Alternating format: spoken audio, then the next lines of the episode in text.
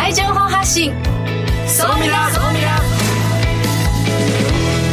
リスナーの皆さんこんにちは。大野康則です。この時間は総ミラ相対的未来情報発信番組をお送りしていきます。この番組はニュースや情報をもとに仮説を立て予測することが可能な相対的未来につながるヒント。総ミラをいち早くリスナーにお届けする情報番組です。改めましてパーソナリティは大野康則です。よろしくお願いいたしますそして総ミラを盛り上げるもう一方日本能率協会総合研究所マーケティングデータバンクエグゼクティブフェロー菊池健二さんです。はい、えー、菊池健二です。今日もよろしくお願いします。今日はですねこの9月に発表になったばかりのあるランキングデータをまたご紹介したいと思います。お楽しみですね。よろしくお願いします。菊池さんには総ミラ総研教えて菊池所長のコーナーで最新データから未来を予測していただきます。後ほどよろしくお願いいたしますえそして本日の未来コンパスのゲストはこの方。味の素株式会社取締役代表執行役社長最高経営責任者藤江太郎さんです。よろしくお願いいたします。はいよろしくお願いします。あの海外赴任歴、まあ、10年以上で中国とかフィリピンでもですね成功体験を多く持つ経営者の方でこの未来のですね、え味の素をどう変革していくのかそのあたりをお話たっぷりお聞きしたいなと思っております、えこの番組は YouTube でも配信をしております、えー、YouTube はラジオ日経番組サイトからご覧いただけます。そちらもぜひご覧ください。それでは番組スタートです。この番組は日本能率協会総合研究所の提供でお送りしております。総ミラートレンド。総ミラトレンドこのコーナーはビジネス最新ニュースを私大野がですね解説していきます。今日はですねあのいつもの榎木戸さんがちょっといないんですけれども あの海外行かれてましてでついにですね通信状態が悪くなってお話ができないという今事態で今日はお休みということになっております。また来週から参加しますのでぜひご覧いただければなと思います。え今週はですね私の方から AI 市場、まあ、何度かお話をさせていただいているんですけれども、えー、また大きな動きがありました、えー、今週ですね Google がですね YouTube で、まあ、皆さん動画っていうのを制作されている方たち非常に多いのかなと思うんですけれどもそちらの動画制作例えば後ろの背景をこう自動で変えていくとかですね、えー、そういったものの支援をするサービスというものを始めました。でこれによってですね多分おそらく、まあ、動画の作り方というもの番組の作り方も大きく変わるんではないかというふうに言われております、ね、この今まではこの辺の部分がものすごく時間がかかっていたのが、まあ、一瞬で、えー、作れるようになってくると、えー、ここの部分動画作りも大きく変わってくるんじゃないかなと。そしてこのマイクロソフトがですね21日に発表したものですと。これはあの Windows11 のアップデートに合わせてですねマイクロソフトの製品と AI がまあ融合したような形の製品になってますと。でこれが本当にすごくてですね菊池さんもどうしましょう。もう資料作成とかエクセルの分析っていうのも一瞬でこうできるようになってしまうと。もう日進月歩どころか秒針秒歩ですよね。これ本当この半年においてものすごいスピードで動いてましてそのうちこう要はアナリストがやっていたような作業とか、まあ、要は我々みたいなですねこの分析をするという仕事っていうところもですねかなり影響が出るんじゃないかなと思ってるんですけど、まあ、リサーチ GPT なんてすでに現れてますんで。そうですよね、はいであと一方この藤江さんの方にお聞きしたいのは企業を導入する立場としてもですねおそらくこの AI をどうその経営にこう反映させていくのか、まあ、使用していくのかっていうのは重要なポイントになるのかなと思うんですけれどもこの辺りっていうのはどうお考えだったりするんでしょうか？そうですね。あの、まあ、弊社でも、まあ、DX をこう進めてましてあの、まあ、DX の本質は X やっぱり変革をしっかりやっていく。その時に、まあ、デジタルを活用するとそれがスピードアップしたりスケールアップできるということだと思うんですね、まあ、そういう面であの AI についてはあのしっかりと活用していこうよということで、まあ、私自身でも毎日1回ぐらいは生成 AI をですね使って、まあ、いろんなものを調べたり、はい、えーと、どういうところにやっぱりその今、えー、話題が集中しているのかなということも分かるので使ってます。またあの例えば商品作りでいうとあの新製品でマッケンチーズというものがありますけれどもこのパッケージを作るときに AI を導入をしておりましてまあ、従来デザイン開発をするのに、まあ、2か月あるいはその数百万円のコストがかかってた。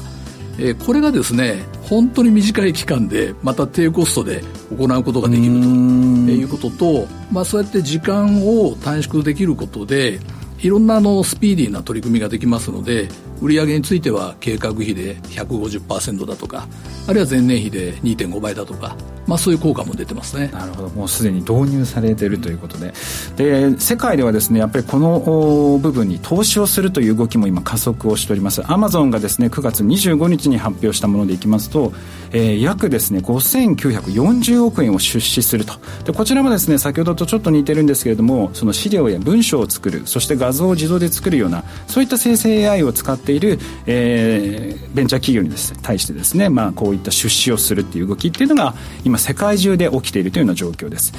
で日本国内においてもですねさまざまな企業が、まあ、参入、まあ、出資投資っていうのもされているんですけれども、えー、この部分で、まあ、こう一歩先に出てるのかなと思っているのがソフトバンクですと、まあ、8月4日にですね、まあ、AI をですね専門に行う研究所を新興会社として、まあ、設立をしたりとかですねかなりその日本語に特化した AI というところで、まあ、かなり力を入れてやっているというような状況ですと。で AI、まあ、何度もですねこの総ミラの方でも取り上げてきました、えー、これからもおそらく取り上げていきますしこの AI を使ってどう仕事ビジネスっていうのを加速させているのか、えー、この辺の部分っていうのは伝えていきたいなと思ってるんですが先ほどもお話ありましたけれどもやっぱりまず本当に使ってみるとですねあのいろんなものが見えてきますのでまだですねこのチャット GPT 含めた生成系 AI、まあ、他の AI もいろいろあるんですけれども使ってない方はですねぜひそちらの方を使っていただいて AI っていうものをどう活用していくのかチャレンジしていただければなと思います。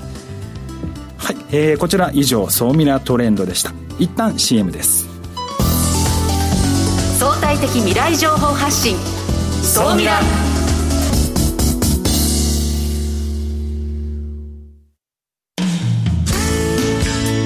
組織の未来創造のために今最も重要なテーマの一つが事業開発です。その事業開発を支援すべくスペックホルダーと日本能率協会総合研究所あつらいの3社が新サービスをスタートしました。まずは総ミラウェブサイトから「モンジュ MONJU プロジェクト」のバナーをクリック。専用サイトからご相談ください。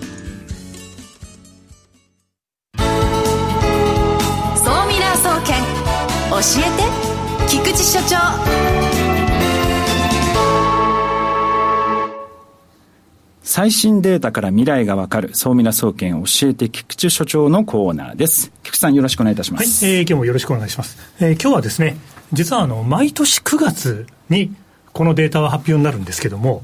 この国のランキングデータ、これも要注目。ただ、この国のだけ言われてもわからないよという話があると思うので、まあ、だんだんだんだんですね、話を進めていきたいと思います。で、今日のデータなんですけども、YouTube をご覧の皆さん、次のページですね。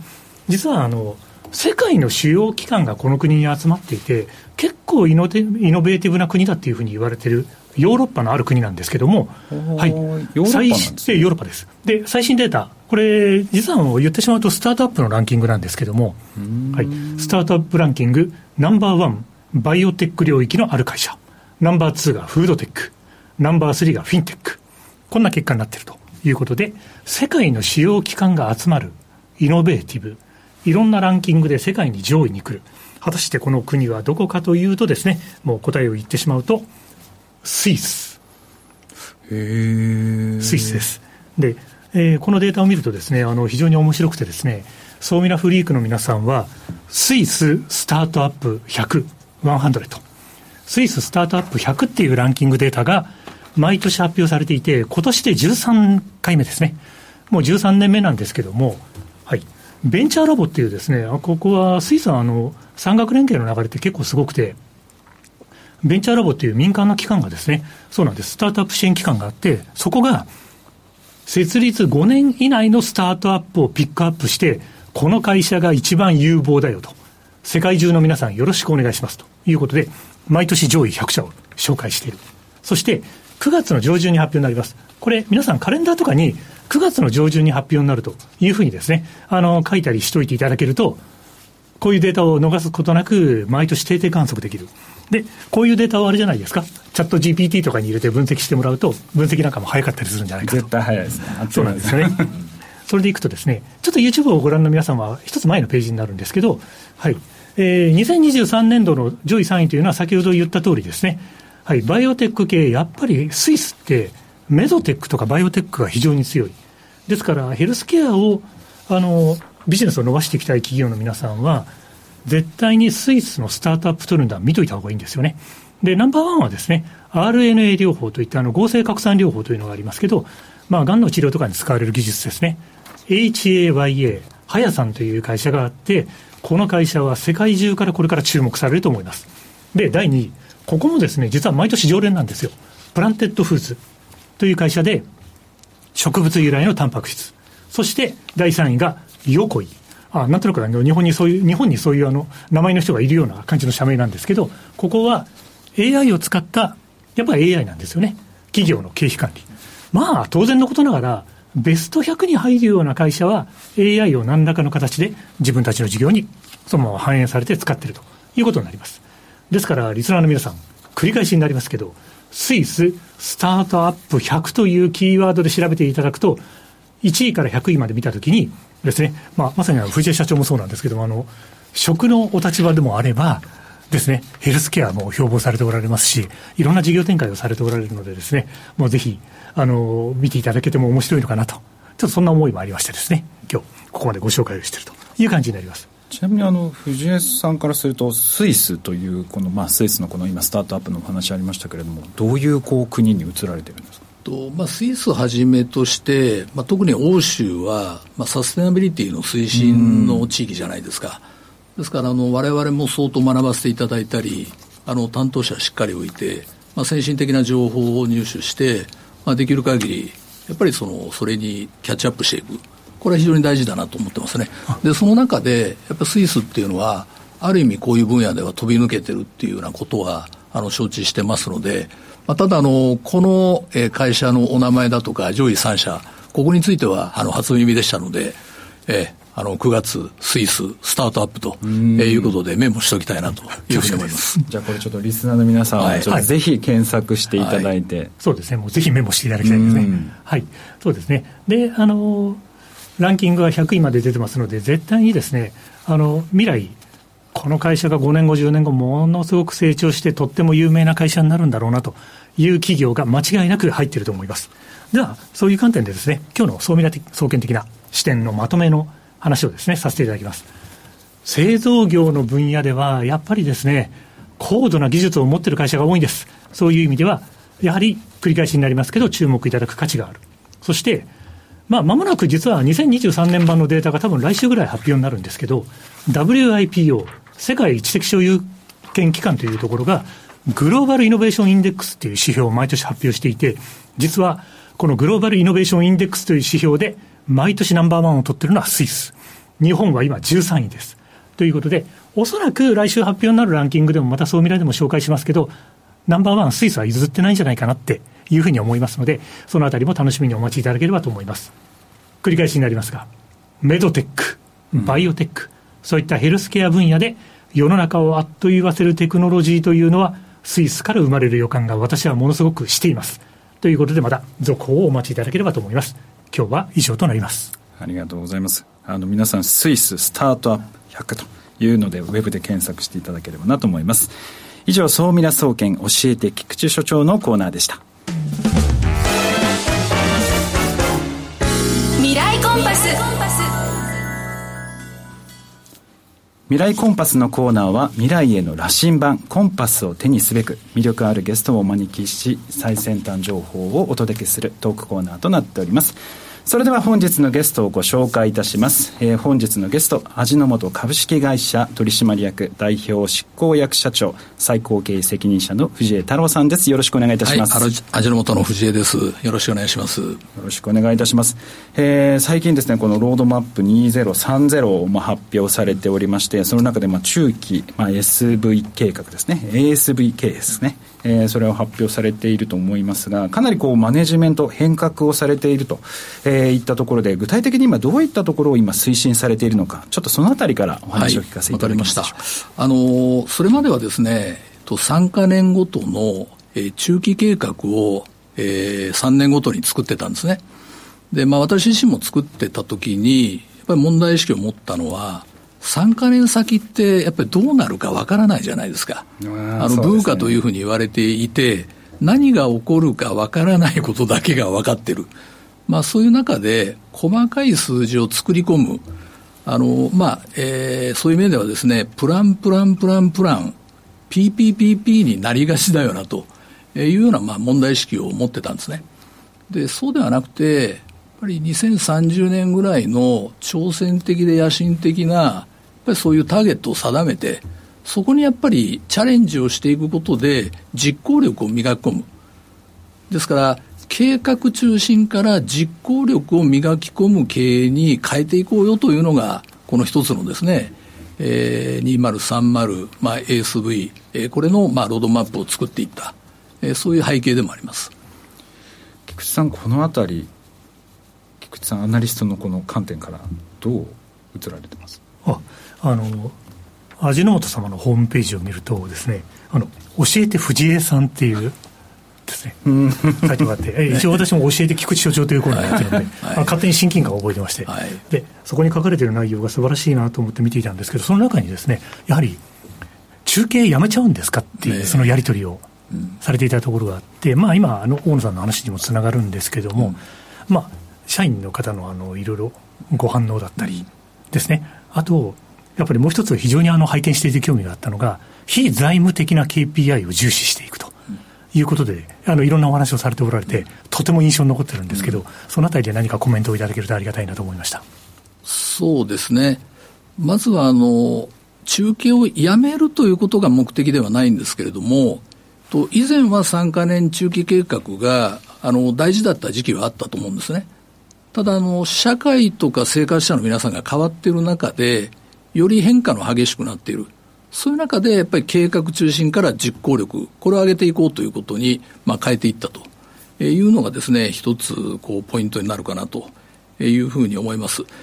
で、まあ、社員の受け止めとしては、あの、分かれると思いますけれども、あ、辞めるんですか？っていうようなですね、そういう反応はありましたけれども、と、やはりそういった挑戦的で野心的な、あの、目標に向かって実行力を磨き込んでいくということが、一人一人の個人の成長にも、また会社の成長にもつながるよねというようなことは、まあ、次第にあの理解が深まっているんではないかなというふうに思います。でそういう面であの私だけではなくて、まあ、役員もリーダークラスもできる限りまり対話をまあ重視をしてなぜ変えていくのかどういうところに向かうのかということをできる限りあのしっかりとですねお伝えできてと、やっぱりしっかりと理解されて、納得の上で共感していく、まあ、こういう取り組みにつなげていきたいなということで、まあ、今やってるところです。はい、ちなみにあのやっぱりこれだけ大きなその、まあ、経営方針の変革と、まあ、変更というふうになるとやっぱりこう社内のハレーションですとか、まあ、こう混乱するっていうことがまあ発生しうるかなと。で対話という部分、まあ、そういったところで、えー、こうゆっくりちゃんと内容を理解してこう浸透させていくと。いったところがこうあると思うんですけど実際この対話というのはどれくらいのこう期間でどれくらいのペースでやられていたりするんですか？とちなみに私ですと、まあ、年間で、まあ、毎週1回ぐらいは対話をするあの形になると思います。でまあ、それぞれあの本部長ですか経営会議メンバーも、まあ、やってますのであの非常にあの文化としては対話好きな企業文化があるかなというふうに思うんですね。そういう面では、あの、先ほどおっしゃった、あの、非財務、えー、価値。で、我々はですね、非という言い方ではなくて、えー、未財務価値、プレ財務価値というふうに言ってるんですね。ですから、今は財務価値にはなっていないけれども、そういうですね、えー、組織資産が高まっていく、人的資産が高まっていくということが、結果として財務価値にやっぱり長い目で見るとつながっていく、うんうん、こういうものをですね、比較的あの以前から大事にしている、えー、遺伝子を持った会社の一つであるなというふうに思うんですね。まあ、あのこの投資するところで4つのあの無形資産の中に、まあ、人材資産のところもこうあの入っておりますけれども社員のスキルですとか経験知識モチベーションというところなんですけれども、まあ、今その対話をしながら、えー、そういったところの実行力をこう鍛えていくっていうところもありますけれどもその全体的なスキル向上ですとか、えー、っていうところは今こうどういうような人的資産の、まあ、そのこの部分に対して投資っていうのをされているんでしょうか？はいえっと、まずですね、資産を有形資産と無形資産にあの分けて考えています。え例えば設備とか在庫といった目に見える、え有形資産、これも大事ですけれども、まあ、できるだけで軽く、まあ、していきたいよねと。で、一方で我々としては、えー、そういった無形資産ですよね。これを豊かにしていこうという考え方です。で、その中で大事なのが人材資産とえーいうことであります。で、この人材産の中で、あの、どういったことが大事かなと言いますと、まあ、我々あの、新しく志を、あの、改定をしたんですけれども、えそれがアミノサイエンスで人、社会、地球のウェルビーイングに貢献する。このウェルビーイングっていうのは健康で幸せな状態というふうに定義をしておりまして、その志に向けた、え、社員、あるいは関係者の皆さんの熱意、これがやっぱりどういうふうに高まっていくのか。そして、えー、そういった志への熱意だけではなくて、一人一人も組織も実力を磨き込むというですね、志かける熱かける磨くというふうに言ってるんですが、その磨くの中の一環として人材についてもしっかりと、えー、成長していこうよというようなことです。で、まあもちろん、あの、いろんなですね、えっ、ー、と、人材の開発のための、えー、投資をしっかりと、まあ、やっていくということで、まあ、2030年までに1000億円をかけるとかですね、まあ、そういうようなことは、あの、しっかりと数値でもやりながら、えっと、このですね、えー、組織の文化、人のモチベーションが上がることが、と企業価値が上がる、例えば売上が上がる、利益が上がるということに対して、相関関係を持つということが、弊社の中の調査でもやっぱり分かってきてるんですね。ですから、えー、そういった資産に、無形産に重点的に投資をしていこうと、まあ、いうような考え方です。岩井さん、すごくないですか、1000億円。あの、いろいろ施策を拝見していて、社員の方がきっとワクワクされておられるんだろうなっていう、その空気感がですね、書き物からも伝わってくるという、そんな印象を受けながら見ていました。それがあのご説明のあった、多分4つの無形資産の中でもそうですね。人的資産の部分も、組織のところもそうですし、あとは技術の部分もそうですし、そうですね、あとはやっぱり顧客資産ですよね。あそうですね。私もあのこの4つのその投資のところでやっぱ気になったのはこの顧客資産のところで今やっぱりいろんなものがこの多様化していて、まあ、今までのその、まあ、プロモーションもマーケティングもそうですけど商品開発とかも含めてなんですけれども顧客接点の在り方っていうのが大きく変わり始めてるんじゃないかなと、でこの辺の部分でその顧客との関係性を築いていくためにはどういった戦略を今取られようとしてるんでしょう？そうですね。あのまあ、新しいこう志の中にアミノサイエンスという言葉を入れました。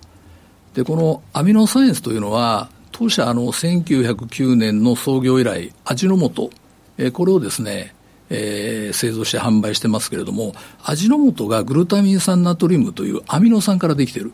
ですから創業以来ですね、このアミノ酸の働きを徹底的に探求し続けてきた、えー、そういう会社なんですね。そこからいろんな素材ですとか、技術ですとか、あるいはまあサービス、そういうものをこう編み出してきた。で、それをいろんなことをサイエンスベースで考えていくっていうことが割と好きな会社。これはあのアミノサイエンスというふうに定義をしているんですけれども、えこれがですね、お客様にまあしっかりとお伝えをしていくことで、あの、いろんな興味を持っていただけるというふうに思っています。え、味本さんって、あ、そんなことまでやってたの？と。いうようなことですよね。まあ、例えばあの電子材料もですね1970年代にとアミノ酸の研究の中から、えー、ある樹脂これをですねやっぱり見出してきたと。えー、それを活用して何かできないかなという中で半導体の絶縁材料こういうものになったと。これが今の味の素ビルドアップフィルムということになりまして、えー、デジタル化の進展とともに、まあ、大きく伸びているというようなことなんですね。ですから、食品だけではなくて、そういったアミノサイエンス、アミノ酸に基づくビジネスもやっておりますので、単なるその食品企業でもない、単なるアミノ酸の製造メーカーでもないというところから、お客様が味の素グループに期待していただくことがかなりあるなっていうふうに思ってるんですね。で、とりわけ今、あの、サステナビリティ推進の中で、あの、スコープ3、GHG で言いますと、スコープ3をなるべく削減しようという動きがありますけれども、えー、我々もそういったことを、えー、貢献できるような製品とかサービスを持ってますので、だったら一緒に取り組んでいこうじゃないかというようなお客様が増えたりですね。で、以前はそれぞれの事業部ごとに、それぞれの製品サービスをお客様に、えー、個別にですね、あの、お届けしてた、またご紹介してたということですけれども、最近は例えばキーアカウントの皆さんで言うと、味元グループはこういうことを、え、割と得意とする会社ですよ。で、皆さんもこういうことに関心がありますよね。一緒にパートナーシップを組んで、一緒に社会課題解決していきませんか。それによって経済価値も生み出していこうじゃないですかというようなご提案をするとですね、非常にあの興味を持っていただけるお客様があのものすごく多いなというようなことでもありますね。なるほど。ちょっとそちらのお話ちょっとソーミラーアフタートークの方でも詳しくお聞きしたいなと思ってるんですが、今後味の素がですねグループ全体で戦略としてどんなところを目指していくのか、えー、このこの辺りをですね一言あのご説明いただけると。はい。と味の素のイメージはおそらく食品企業っていうイメージがあると思います。で21年度のですね利益で見ると3分の2が食品、で、3分の1がアミノ酸。これから生み出されている、まあそういう企業なんですけれども、食品も伸ばしますけれども、アミノ酸からですね、生み出されるビジネスをもっともっと大きくして、2030年には食品とアミノ酸、これから生み出す利益を1対1にしていきたいなというふうに思うんですね。で、そうすると先ほど申し上げた、えー、単なる食品でも単なるアミノ酸の企業でもない。非常にユニークなものであるなということで、えー、関心も持っていただけるし、いろんな、えー、まあ、お客様のですね、ためになるようなこともご提案できる。まあ、そういう企業に、まあ、なっていきたいなというふうに思ってます。ありがとうございます。えこの後ですね、ソーミラアフタートークの方では戦略の部分、そしてあの新しいですね、デザインセンターみたいなものも設立しておりまして、そのあたりもですね、たっぷりお話をお聞きしたいなと思っております。え本日のゲストは味の素株式会社取締役代表執行役社長最高経営責任者の藤江太郎さんにお越しいただきましたありがとうございましたありがとうございました以上未来コンパスのコーナーでしたさきふさんいかがでしたでしょうか？あの榎戸さんなき。今日はお休みです。一人二役でしたね今日そういう意味では。まあまあまあまあ。なんとなくできるようになってきたんですけどね。やっぱでも榎戸さんいないとちょっと若干寂しいんですけどでもこれからあのさらにブラジルとかいろんなとこに榎戸さん行かれるので、はい、多分お休みする機会が多くなるんじゃないかなと、はい、なのであのちょっと海外で回る手前のところでですね榎戸特集をやりますので、はい、えー、多分2週間後かなえー、ぐらいをちょっと想定して今準備をしておりますので皆さんそちらの方も楽しみに。あのかなりですねあのいろいろなデータが集まってきてますので世界が今どうなっているのか、えー、特にですね食の部分をちょっと中心にですね今まとめていただいてますのでそちらもお送りしたいなというふうに思っております、えー、菊池さん今週もありがとうございました。ありがとうございました。えー、この番組は日本能率協会総合研究所の提供でお送りしてました